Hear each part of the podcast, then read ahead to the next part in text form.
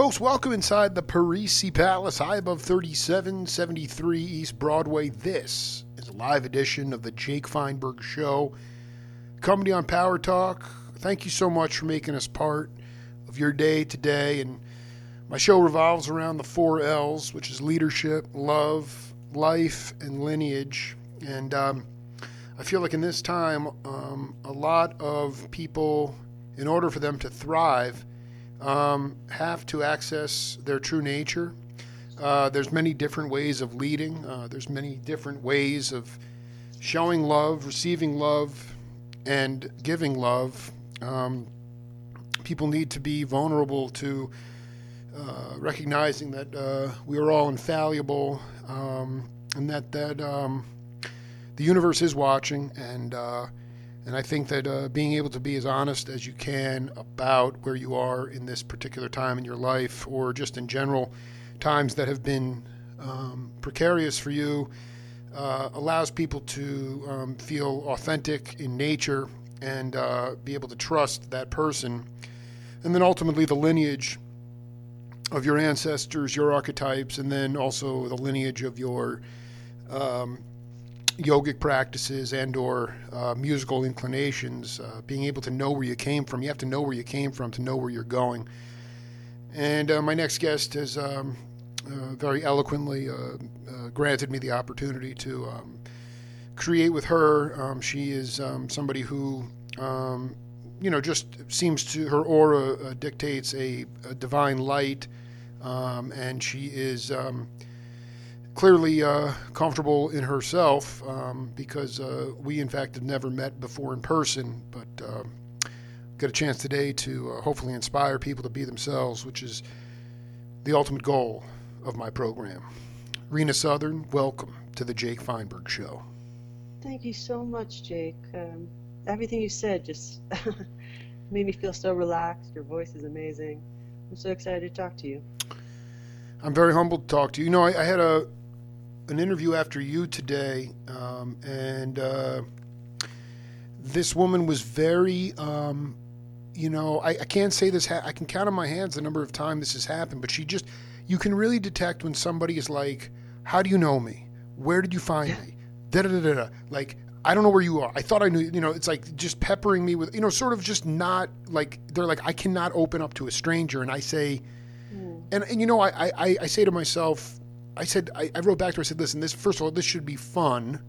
Second of all, this is my gig. I'm a professional. I'm not like, you know, she, you know, I, I cannot explain outside of maybe uh, mutual Facebook friends why I found you. It's not like I know who you are, but trust in faith.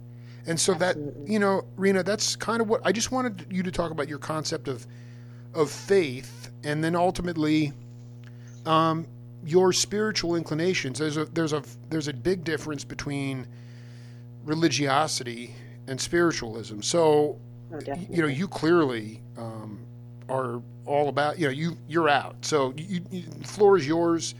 Faith and spirituality. Faith and spirituality. Um, regarding faith, I think the thing I would tell you is the thing that my husband Andrew Southern has. Um, and by the way, I think that's how we're connected in some way. He's a, a Rana guy. What is it? Wait, I'm sorry. What's Rana? Yes. What is no? But what is that? Oh, uh, sorry. Uh, Rana is a band that was prevalent uh, big in the early 2000s. Uh, I know you've interviewed Joe. Oh my God! Okay, so and... I, thought you because I thought you were in that band with Bogey and those cats. all right, so you're it's Scott Metzger, all those guys. Rana, so my oh my dude, that is that dude was in Rana. Un- dude, I have not. That's unexcavated territory for me. But anyway, right. I mean, you're the lucky. So, you're dancing right now, so go ahead. So Andrew and I live in St. Lucia, and uh, the first CRV from 1984 that he put on the back of his car was a tagline that says, Always do the thing. Um, and I think that has been our, I don't know, family motto, I guess, but certainly our, our path in the last seven years since we moved here, if not before, but certainly in the last seven years, of just being open and trusting that the universe, if we put in the good stuff, that we'll get it in return. Um, and saying yes, you know, being being yes people, not being no people. I love That's a big tagline for our kids. Don't be a no person. Be open. As long as it's kind, it doesn't hurt you or anybody else, and it's smart, do it. Um, I'd rather much more have an experience that doesn't work out than me ever having regrets of not doing anything.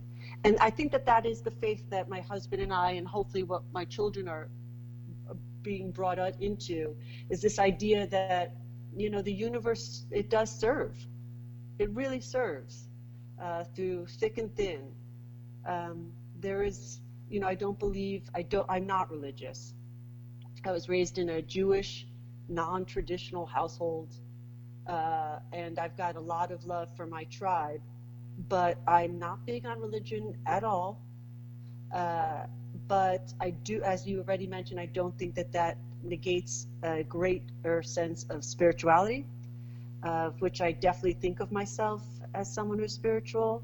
And I think it's rooted, as again, you so eloquently said, in nature.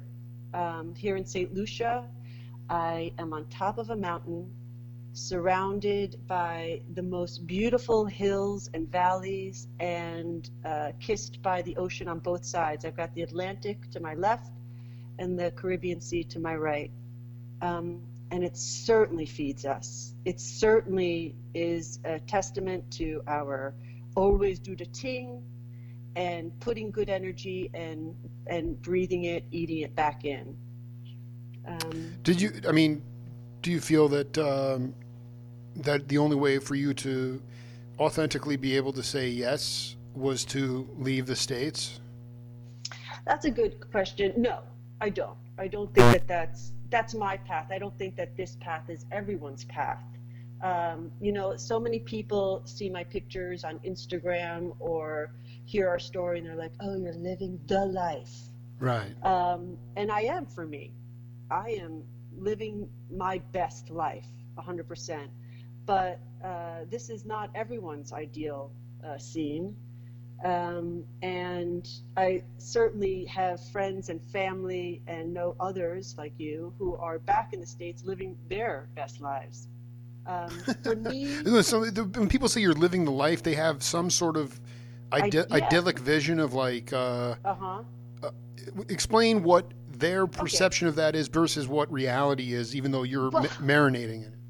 Well, okay, so the reality is uh, very much attached to their perception of living the life. You know, Right, I am right. a very healthy, uh, beautiful, strong marriage. I have two gorgeous, healthy, happy, smart children. Uh, we have the opportunity to travel a lot. We live in a Caribbean island where I smoke a lot of weed and spend most of my hours painting. So yeah, I mean that. I mean, you know, that sounds like that's. does. Yeah, I mean, I don't, I don't, I don't. Uh, yeah. So where's the, where's the, uh, is there a divergence at any point, or what? What is? No, not for me, because this is this is the uh, rhythm that I naturally, uh, I think, um, I naturally go towards. I always have, uh, both culturally, musically, just pace wise. This works for me, uh, you know. Um, and I do hope that it's reflected in my art and in my paintings, uh, because I am a very grateful person. Um, but no, as far as a diversion for why this wouldn't be the life for someone else, you mean? Um, Yeah, I mean, well, no, when, when I mean, you're, that's because when people say that, they might have, you know, maybe you're, uh, I mean, m- you know, maybe maybe you're down there, like, you know, uh, uh, doing, you know, intensive. I, I didn't know you.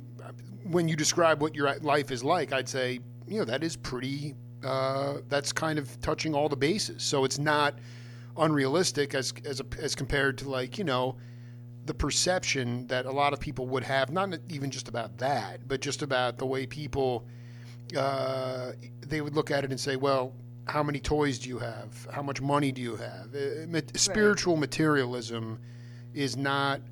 I guess that's the idea. Is that like, um, why did you?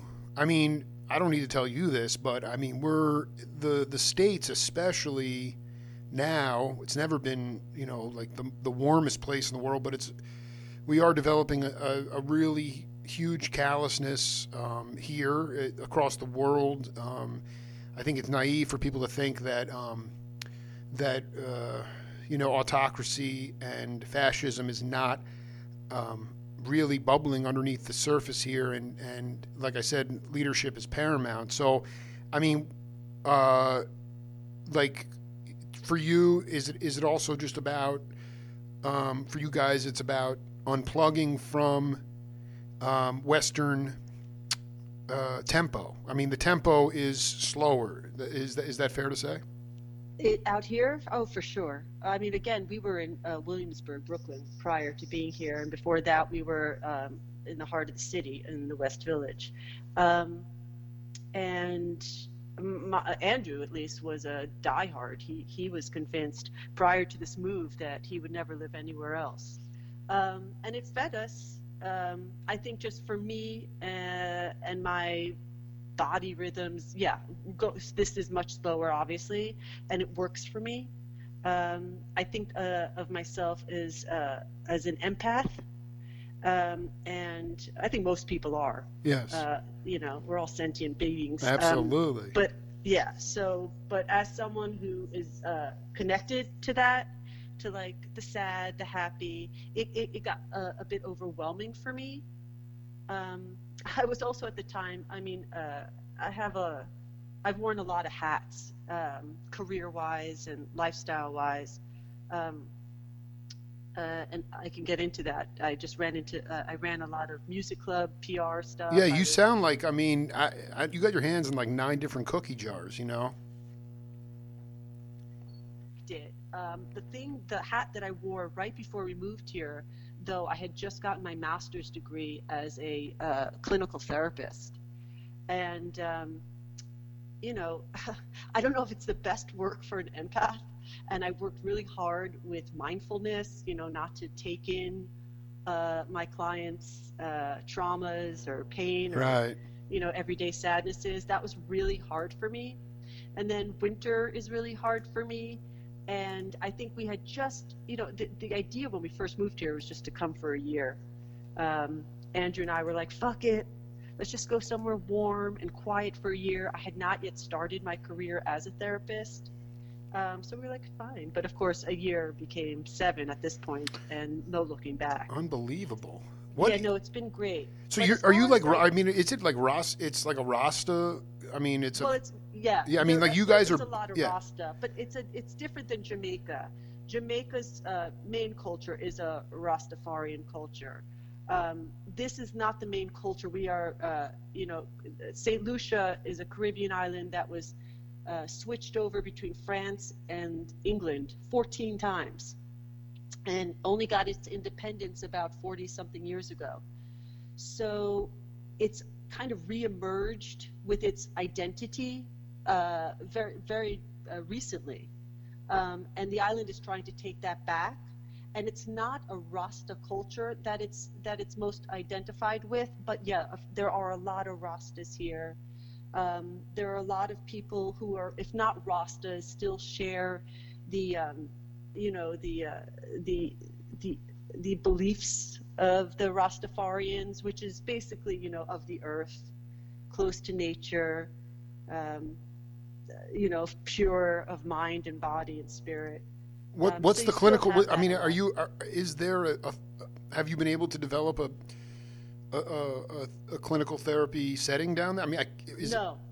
So when so you're just you're just yeah. here, Go ahead. I, I gave it up. But, but when we first moved here, I was very uh, motivated to try and find something, even volunteer work, uh, to that effect. Um, unfortunately, uh, or fortunately, whatever, uh, what happened was, was that the, the, those in charge of clinical settings here were not so keen on me coming in, um, stating uh, directly that they didn't think it best for a white American to come in and provide mental health um, for for the locals here on the island.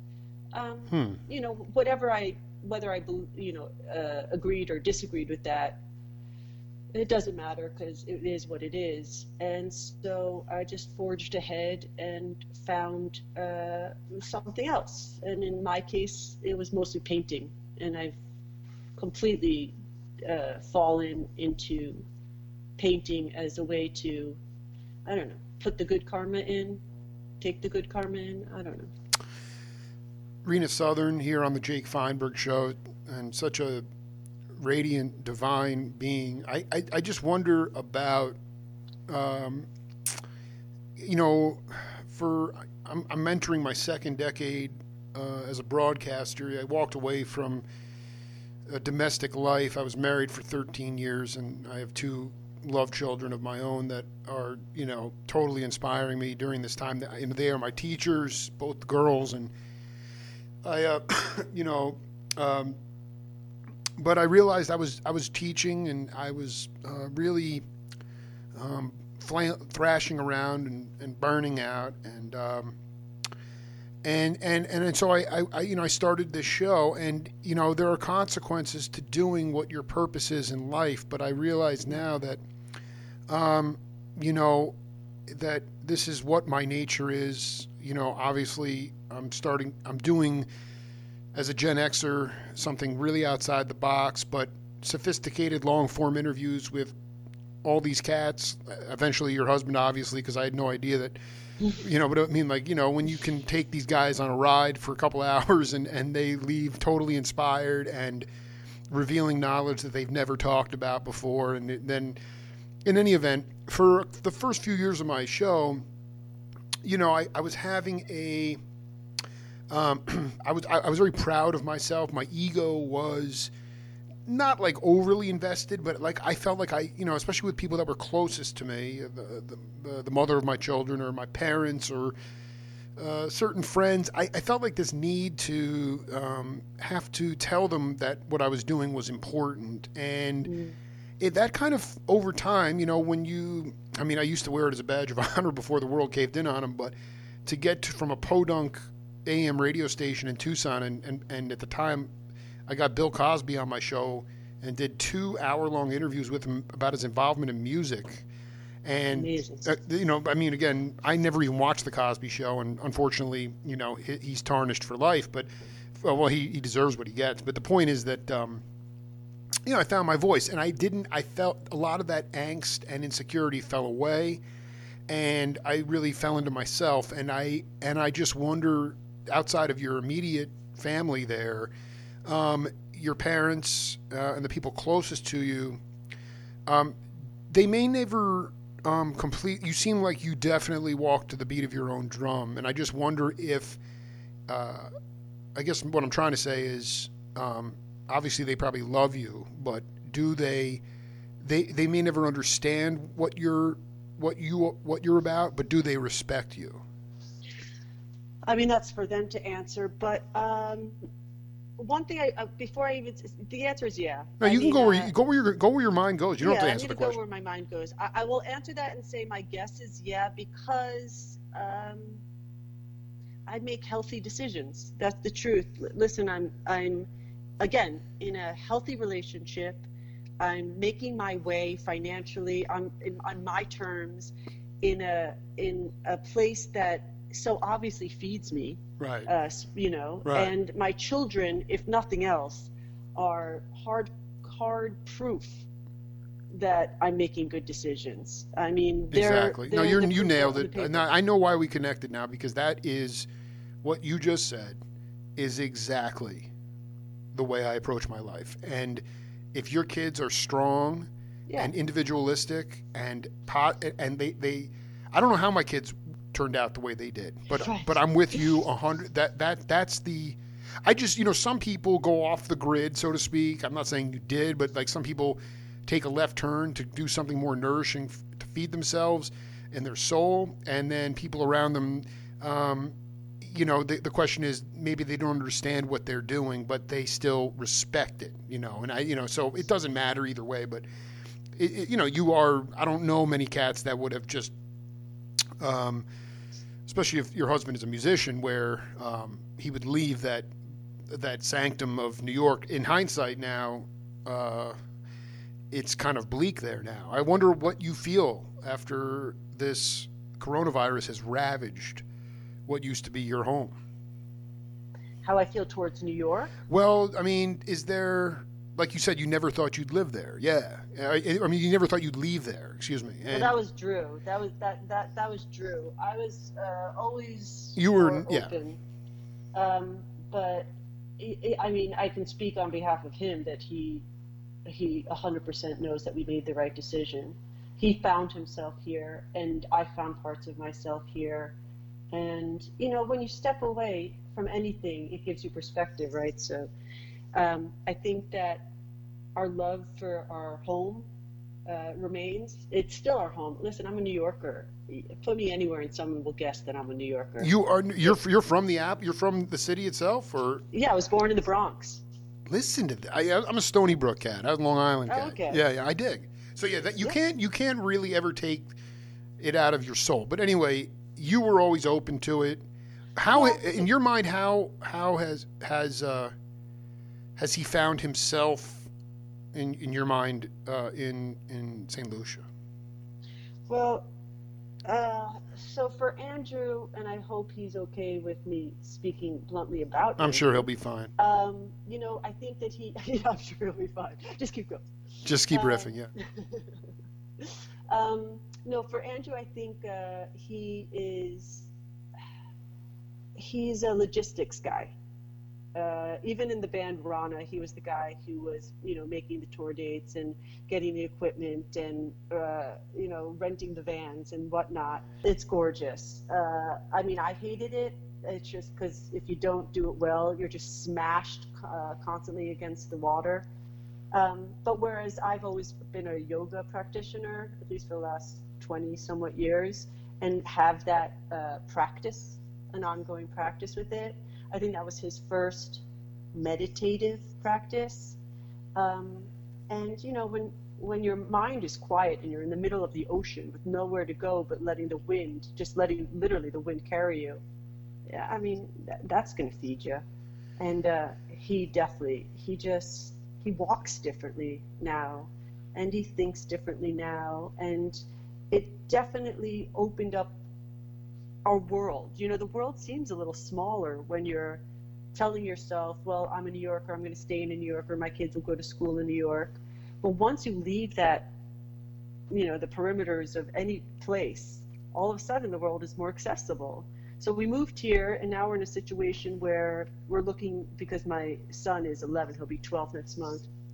Super smart kid, uh, and somewhat of an academic. And so now we're thinking about, you know, schools uh, that would best serve him. And what I love, um, and it's also very frustrating because the more the options, the crazier the decision making gets. But I mean, literally, we're talking about, well, should we go to France? Should we go to Portugal? Should we go to Morocco? Should we stay in the Caribbean? I mean, it just, everything is just more open now. Once you take that leap, you know, it's, it's that first leap that's the scariest. But once you're out there in the air, you know, you can land anywhere. And if that doesn't work out, Andrew and I are always saying, well, we'll go for a year. You know, that's, that's another little, I guess, motto of ours. You can always try it for a year. And uh, so, just in general, that kind of opening for him, for us, all of us as a family, has been, you know, it's utterly freeing, I Mm. think. I mean, I, I don't want to idealize all of this. I mean, there's No, I, I, I listen. I think it's. I think that you're. First of all, you're you're speaking from your heart. I think it's. Um, uh, I think that domestic. Uh, one reason that that you sh- you should be happy about it is because the nuclear family is not. It's a complex uh, Oh, situation sure. now, and um, to say that I don't know. I don't know if it's the the hierarchical structure of kids now and the way they're prioritized and, and looked at as sort of I mean, I love my girls more than anything, but at the same time they're they, they can never supersede the, the hierarchical structure of the family. You, you see a lot of breaking down of a lot of the traditional norms, and that's fine. But I think that like if you guys truly enjoy spending quality time together, if you can relate to each other just by being in the same room without uh, getting on each other's nerves, or, or I mean, to me, uh, I don't know. Kids are also very resilient, and um, you know, my girls have seen, been through a lot, but they continue to inspire. Uh, at 100%. You know, and, and so so I mean, you, it's it's fine. I mean, there's ups and downs in every relationship, but that's the key because we are seeing a disintegration at some level of the uh, nuclear family. You know, and people have different concepts of what relationships would be about. But you know, I I Rena, I just I wanted to ask you about, um, you know, I mean, I was drawn to you because, um, you know, I believe that obviously God is within all of us. It's it's not something that um, you know you go to a synagogue or uh, imam or, or, you know a, a mosque or a, a, church and then you take a directive from some kind of titular head who's supposedly a conduit for information coming through them from the divine and then delivering it to the parishioners. And I just wanted to know. I mean, for me, when uh, when I know that I, I'm, I'm accessing my divine nature is when I get out of my own way um, and allow the information to come through me from the heavens, and and some of it involves a, a, an ego death of sorts. And and you mentioned that you've been a, practice pr- practitioner of of you know meditation, mindful meditation, things like that. I I wonder if you could talk about um, you know when you experienced a, a, real ego death in your life and how you um, were able to sit in the mess and and recognize that actually when your ego was out of the way, that's when you became a conduit to the divine. A hundred percent. Um, you know, I, I the first thing I want to say is that I did have that experience but it was over the course. Uh, first of all, I'm still going. Of course, it. yeah, no, obviously. Yes, yeah. that that's yeah, that's going for the rest of my life. I'll be dealing with that. But I, you know, I, I, I went to therapy myself, and this was literally the the ego was the thing that I worked through, on, in, over, under. Yes. Um, the most, and so something you said earlier that I really, uh, I really identified with. You were talking about how um, with your family you always had to kind of prove that what you were doing was important, right? And that that kind of reflection gave you a sense of worth. Okay, so absolutely, that, it, was, actually more yeah. like it was more like I I didn't know what I was doing, but I felt I knew it was something that was. Uh, I thought was important, so I had to explain it, and they weren't getting it, and so I would just get continually more insecure about that. You know, that that's basically what I'm saying. It's interesting because okay, so okay, I'll just go. i am fully going to go in now. Yeah, just free. So yeah, I'm just going to go in. Um, I have this metaphor that I used in therapy, and that was really resonant for me uh, in my life for many years, and that was the coat of cool. And what that meant for me, it's, um, I think I put on this, not a persona, it was authentically who I was at the time. Sure. But I, I grew up a pretty popular kid. I always had good friends. I was very lucky in life. Um, extremely lucky just in my relationships, in my advantages, in my resources. Um, and I had this, what I called a coat of cool, which was I was the cool kid. And uh, yeah, I, I would have wanted to hang out with you. Yeah, yeah, sure you would have. but yeah, no, it, it, there, there, it was, it was, it, it, everything came kind of in some easy. way easy. Yep. Yeah, it just did for whatever reasons it did. And yeah. it, that's part of my personality too. I'm good socially and i'm i'm a good negotiator networker blah blah blah. So i was wearing this coat of cool for a long time. I was in a band in college and um, you know it, i had some uh, some notice of it. And you know I, I had that bit of a rock star per- persona of me and i i loved it Hmm. It was very comfortable. Interesting is um, so the the point for me that where I really got uh, I had to face my coat of cool was actually I went I went to uh, Europe in my 20s backpacking for a year and I lost myself completely. Uh, Really? I developed. Yeah. Oh God. I I lost. I had told people that I was going for a year. After six months, I was over it. I was uh I was by myself. I mean, you meet people along the way. I was partied out. Uh, I had lived in Spain for a little while. It was great, but it was all it was all just getting tiring. But I had told people I was going to go for a year, and I stuck with it, despite my best interests. And in that time, I started to unravel. Um, I developed an eating disorder. I I just lost my the ease that came with the life I was living up until then, and I was made to face whatever it was that I was facing. This person who was under the coat of cool, um, because there was no one to no one there to show it to, so I was by myself. Wow. Um, Wow. And I, I broke down. I had a Yeah, the same thing happened to me in Buenos Aires, by the way. But I was not. Really? Yeah, no, I mean it's it's weird because uh, I only made it uh, half of the time. The, I mean, I did, I made it three. I, I didn't even know if I got through two months. I mean, I had literally had was having a nervous breakdown. But anyway, go ahead. Yeah. No, I definitely want to hear that. story. Yeah, go no problem. Yeah, no, I mean, I, I there's a, but being by yourself, all of a sudden you said, "Wow, I am just a, a, a small part of this equation. I'm not." uh, Yeah, I what- shrank.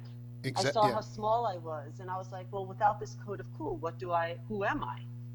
Uh, without these resources and and everything I had around me, and I lost it. I lost my shit. Came back to the United States after a year, moved in with my parents, ten thousand times skinnier. I'm five foot seven, five foot six, and I weigh you know hundred pounds. Um, I looked as bad as I felt Oh, and yeah, it was it I'm was so just sorry. a really dark place, and um, and that's where that's that was a horrible time for me, obviously, but it was the time of my greatest growing, um, and you know that to getting out of that dark spot probably took me three to five years. Um, when I first met Andrew in my late twenties, I was still coming off it. Um, and I I'm so I I- I've told him a million times that I'm so grateful that he stuck around because um, I was you know clinically depressed at the time, and the things I was working towards though right. is finding out who I was without this coat of cool. I love it. Initially, I, love kept this. wanting to put it back on because it was e- it was the easiest, you know. Put on some weight, put back my metaphorical coat of cool, and just strut and be who I always was. But at that point, I was so like I, I wasn't strong enough to even wear that. So I figured, let's just see who I was. Um, and what's interesting though is you said that you were as you were um, you were more insecure when you were kind of having to explain yourself than you were in your authentic self which would make sense but what's interesting to me is i found that you know i i developed or maybe i revealed all of these insecurities once i became my authentic self Wow. Yeah. No. I. I yeah. No. For me, it was. Um. Uh. I just had it in my head, but I go ahead. It was. It to me. It. This was. This was a a journey for me saying.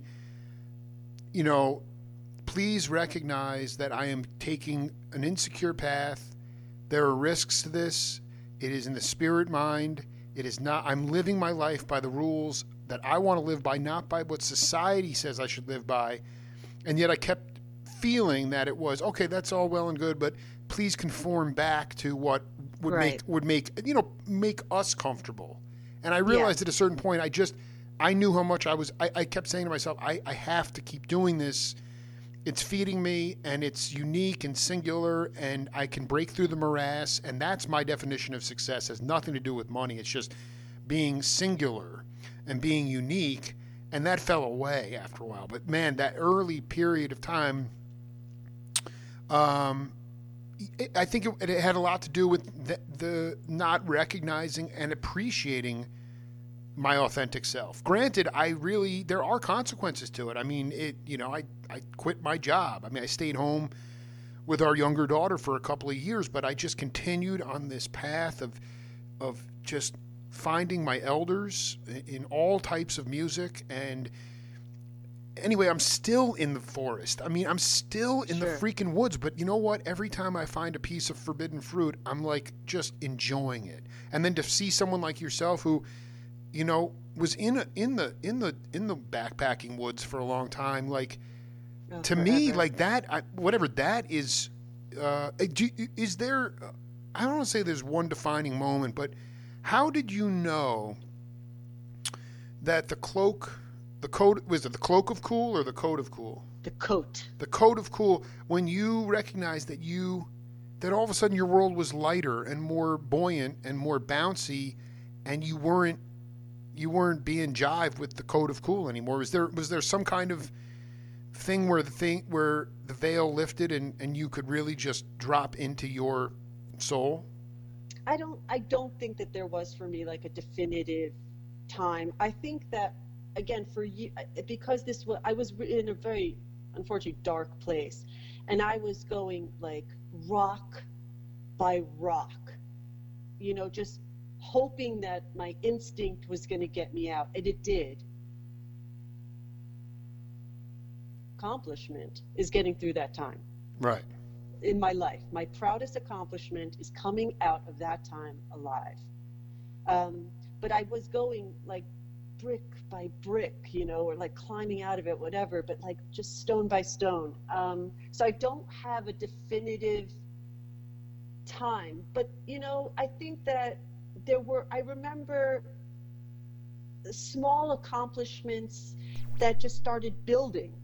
Um, you know, I got married and I didn't fuck it up. and uh, I knew Andrew was good for me. I knew it. I, I, you know, even on the times when like my heart was undecided or my brain was undecided, one of them always spoke up. and um, like I was going by instinct, knowing this person was so good for me.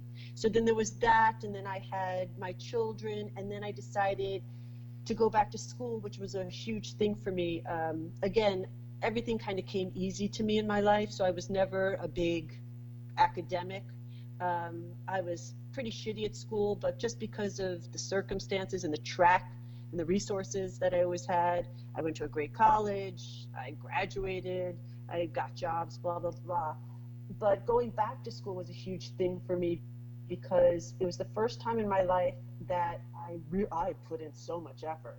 It was a lot of work, you know. I had two kids and I got a master's degree, and just slowly like seeing that I could do things that I think I faked it before, you know. Yeah, you didn't Because- necessarily. Or you just were. You were. You were getting like you know ushered in based on your persona. I mean, you must have done okay. Although, I mean, I. I know that when I went to college, I went. I mean, I, I, I went to Boston University. I could not get in there today, and I do remember my friends who played lacrosse, and this is like early '90s. Like they had like like 1.5 GPAs, and they were going to Brown. It was a very different time, you know. I'm, but I don't. I don't believe that you were. I believe that you were. Um, I don't Man, know. I coasted. I'm telling you. Yeah, that, no, I dig. I mean, you probably felt a little bit invincible. I, my my best friend from from my summer camp, Jewish summer camp in upstate New York, dear friend Corey Schwartz. I'll say his name. Um, you know, he was like what you're describing, like the most like really good looking cat, amazing athlete. Everything just came easy to him. The minute he got to college, he started partying like crazy, and just everything. I mean, it didn't fall apart but man, I mean, he took it on the chin. I mean, it was no long. It, I just want, you know, when sometimes it's like a blessing in disguise because even when you have resources and things come easy, you go through a, a period of, of turbulence. And then when you really decide that you're going to push yourself and you're going to get out of your comfort zone, then, um, and then you grow. And, and I think I've also recognized, and maybe this is true for you as well, is just, I was born with an old soul, and so when you're younger, uh, you much you were much more of a, a, a social cat than I was. But I mean, I feel only now I'm really growing into my soul, and so I feel more secure with myself. uh, Whereas before, I was always saying, why don't I get off on what all these other people love to do? And I mean, I sure I went to bars and I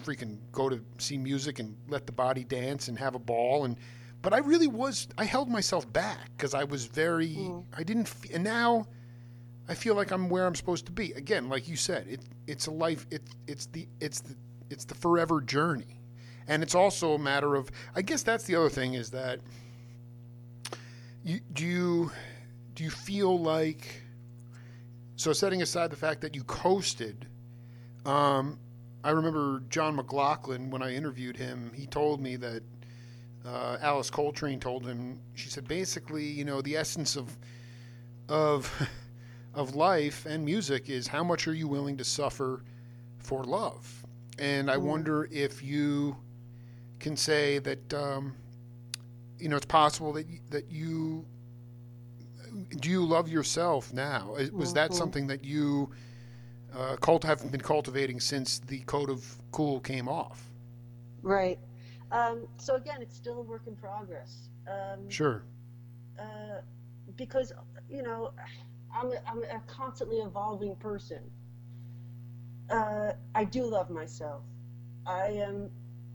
I, I do love myself. Something that I was um, that I'm a big proponent of in times of stress or worry is reminding myself of my seven-year-old self. Do you ever do that? It's hard for me to remember. I mean, I do. I just know I was really a high high maintenance kid, but I don't remember exactly where I was. What, what were what was going on seven years old for you? So no, I, I don't. I don't remember necessarily like uh, who or what I was looking at, talking at. But I have this picture in my head. My it was my kinder nursery school, uh, kindergarten. I don't know Sure. wherever you are at seven. Um, picture that was in my parents' house, and I just have this sloppy grin, and my ponytail's crooked, and I look like a fool. But I'm this beautiful seven-year-old child, like all seven-year-old childs are. And so, in those, whenever I feel really insecure or really doubtful of myself or straight up mean, because I can be pretty mean to myself, um, uh, I, I picture her.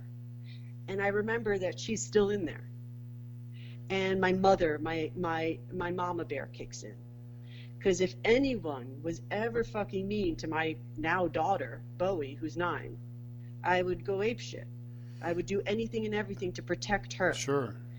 And so I remind myself that the me at, of her age is still there. She's still growing. She's still vulnerable. She's still learning. And that I have to do everything I can to protect her, to make sure that she's safe and that if anyone is going to, you know, to, to come at her, it certainly can't be me. I dig. So- I dig. I really, you know, I, I that's my that was it because I what I see with my older daughter, who's, I mean, so multidimensional, so dynamic. She's 15, and um, and when you know, but I do notice sometimes uh, similar neuroses to what I had, and I I wonder about how you do, and I think you sort of just addressed it, but. I- you know, a lot of parents, I think, no, you know, and it's just, especially from an older generation, when they would see or see the same sort of um, neurotic characteristics that they had when they were kids in their own kids, they would um, want to. Triggers them. It does. It, they want to bury it. They tell the person to get it. They tell their kids to get over it. They don't want to get into it. It they, they feel ashamed. I feel when I see that with my daughters that the least I could do is to create a sacred space and talk with them because I spent a lot of time in analysis when I was a kid and also that's my duty. Like I want them to know that that I had and actually I can give them some foresight. What and I, mean cuz I I had a hard time getting out of my own way. You didn't have that issue. You you were flying high. It I was, but when I broke down, I realized I was always in my own way. Because absolutely that coat of cool was bullshit. or you know it- it's easy i just want to ask you something did you know i want you to talk to people out there um, that like did you ever consider um, saying that th- that it wasn't worth living anymore when you were in your darkest time and, Yeah. and, and i, mean, want like you, I I wish yeah. this is what I want you to talk about is like for people that want that are that so badly want to check out amidst whatever adversity they're going through. You know, just sitting here talking to you today, I'm so grateful to have connected with you, but I also want you to talk about um you know, looking in hindsight obviously because when you're in the when you're in that darkness, it's it's dark. But why are you talk about your gratitude for still being alive and why pe- and how or not not so much how but why people should not check out and not and not leave the body. I think there's there's another there's always another side. Um, like I said, going through that and making my, getting out of it, getting through it is definitely to this day my proudest accomplishment.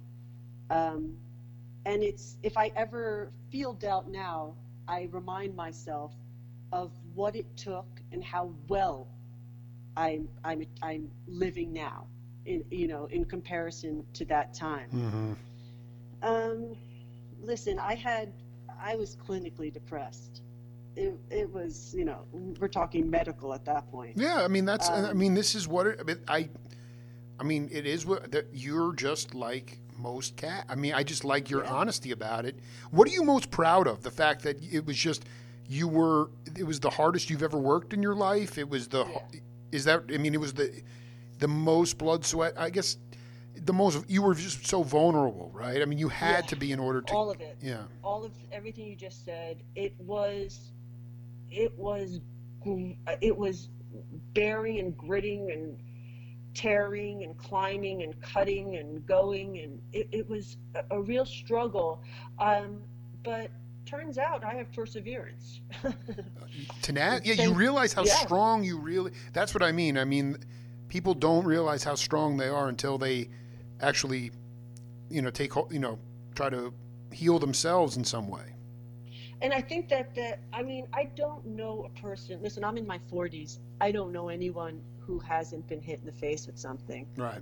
Um, That's maybe true. That's a good point. yeah. Everybody, Everyone gets hit in the everybody, face, everybody's dealing in their own madness. So that that's the other part because you think in the darkest times you're the only one going through it, but that's Oh, not sure. true. You know. No, everyone has gotten hit in the face, especially by the time you're 40. I mean, come on, shit happens. Uh, dreams get crushed. Oh yeah, no. Hearts I mean, it's just it's it's it's actually the best thing to to be humble. But I mean, it's in the process of going through it, um, especially if you're wearing the cool coat. I mean, it's hard. No, yeah, absolutely. You got to drop that cool. Coat. That should be the. I mean, that, are, you? Have you written a book? Are you writing a book? the cool coat. That's a No, chapter. I That's a chapter, right? I got to tell you, I can't. uh, If you listen to any of the songs I've written or the paintings I paint, um, it's all reflected. This this growing, this morphing me. That's interesting. um, Can you give an example? Can I what Can you give an example of of the songs? of of something that that is uh, emblematic of your growth and your truth through art?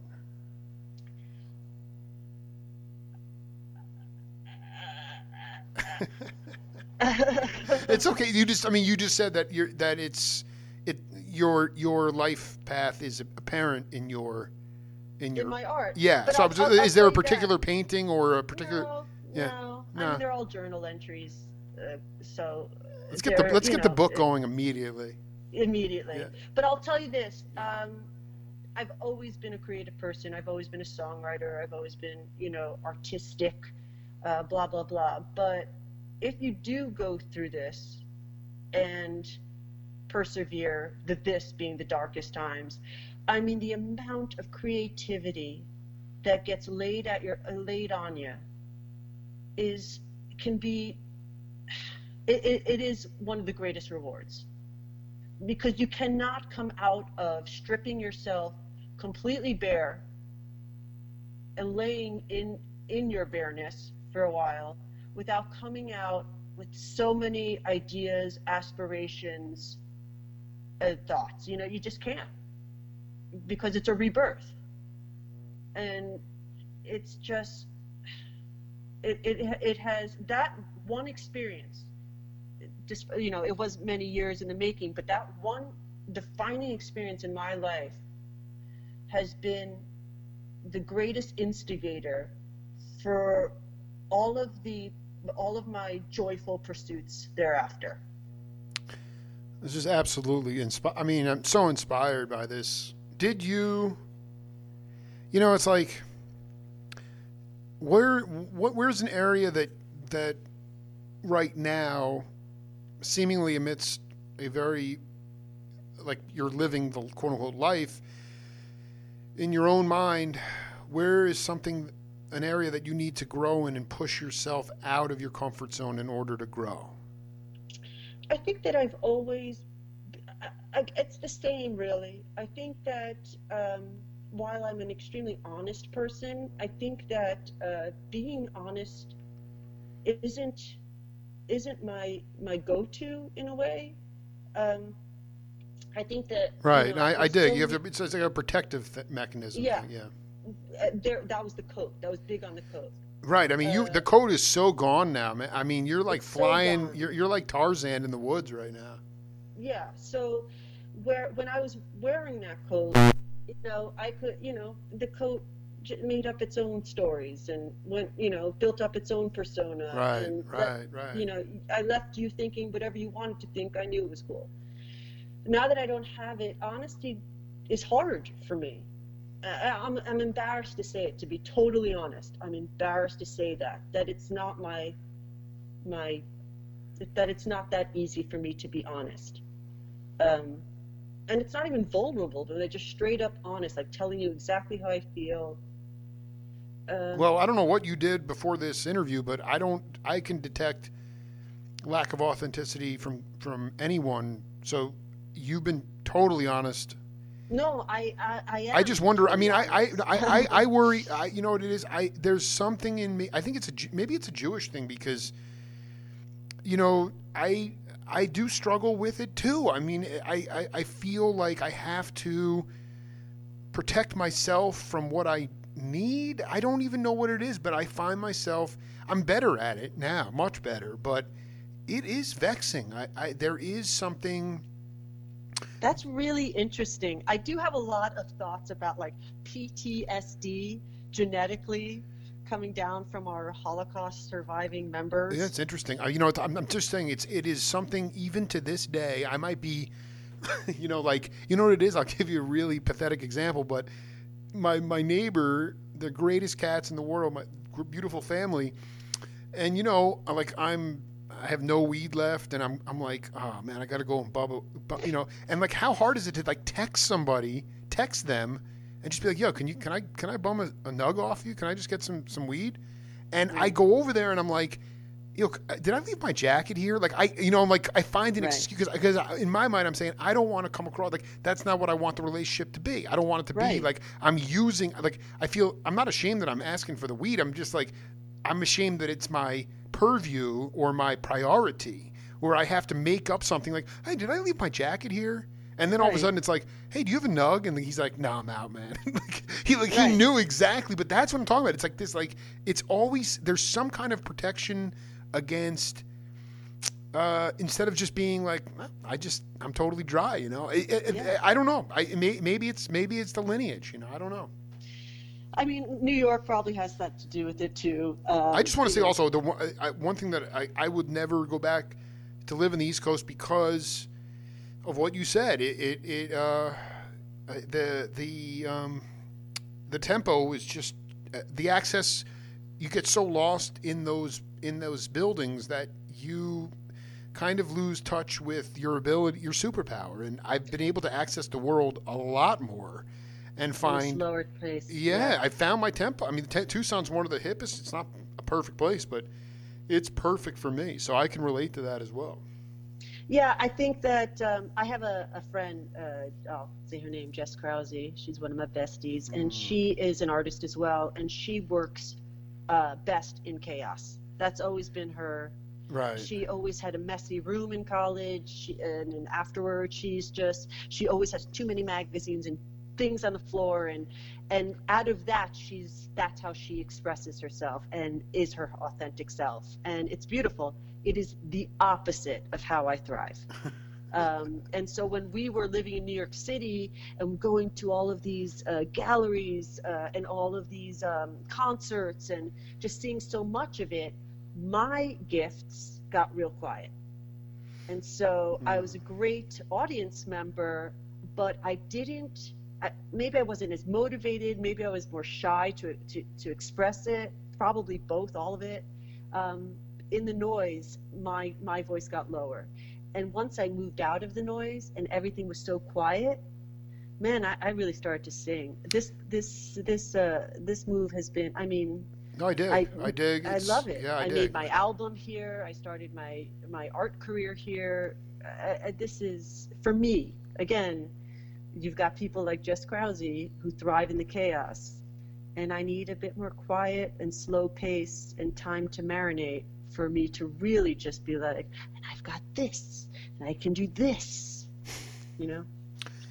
I I uh, I feel very inclined to uh, t- to do a part two with you because I I feel like we're just getting started, and I was wondering if um, you would be uh, willing to grace us with um, either a song or a, a mantra um, as we uh, conclude set one here. a song yeah here. This little light of mine i'm gonna let it shine. This little light of mine i'm gonna let it shine.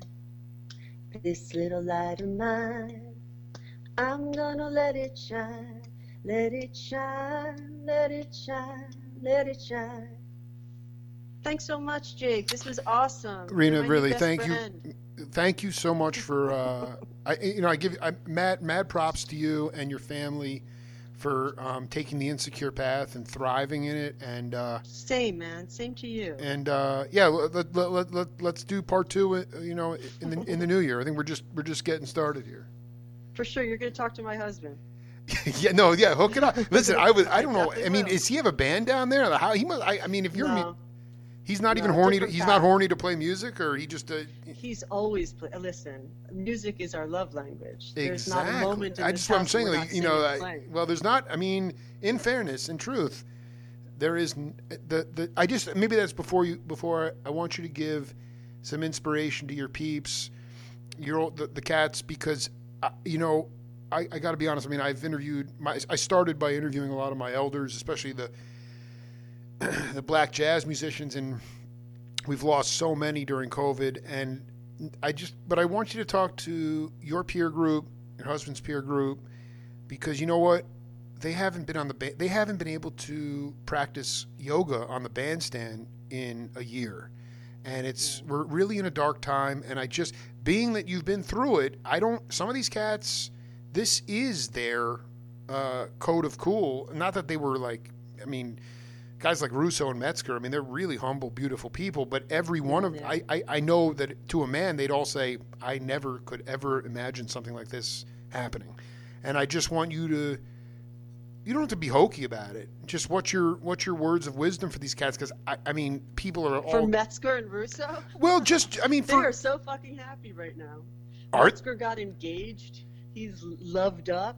Russo's got his gorgeous two daughters and his beautiful wife Pooj. I'm not. No, I'm no. not. You know, no. I'm. I'm I, I know that they're that they're content in their lives, but I think the reality is that I'm not sure when we'll ever get back to a the ability to um, be in spiritual communion amongst music for quite some time, and I think that that no matter what, uh, you take that away from somebody. I mean, you have your painting, you have your music, you have Right. your chill. I mean, again, you, take it away from someone who speaks music. if someone took the microphone away from me Right. it, during i've done hundreds of interviews during covid and, Right. and I'm, I'm i feel blessed to have it so uh, perseverance you know just riff on that Yeah, yeah, yeah, uh, yeah.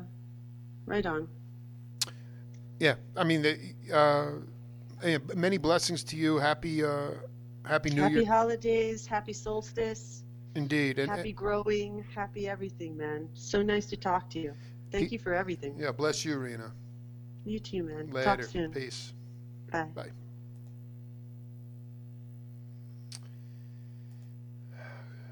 Great hang with Rena Southern today. Um a lot of uh, inspiring uh, material from her, and uh, quite frankly, from people that are willing to just take themselves and throw themselves over the edge, even in the midst of dis-ease, being able to uh, come out on the other side a stronger person uh, and uh, maybe maybe a, a better person uh, with a more open heart. And at this point in our time, in our trajectory as a hu- as a human species, uh, we need as many people, as many sentient beings who are willing to be their honest self.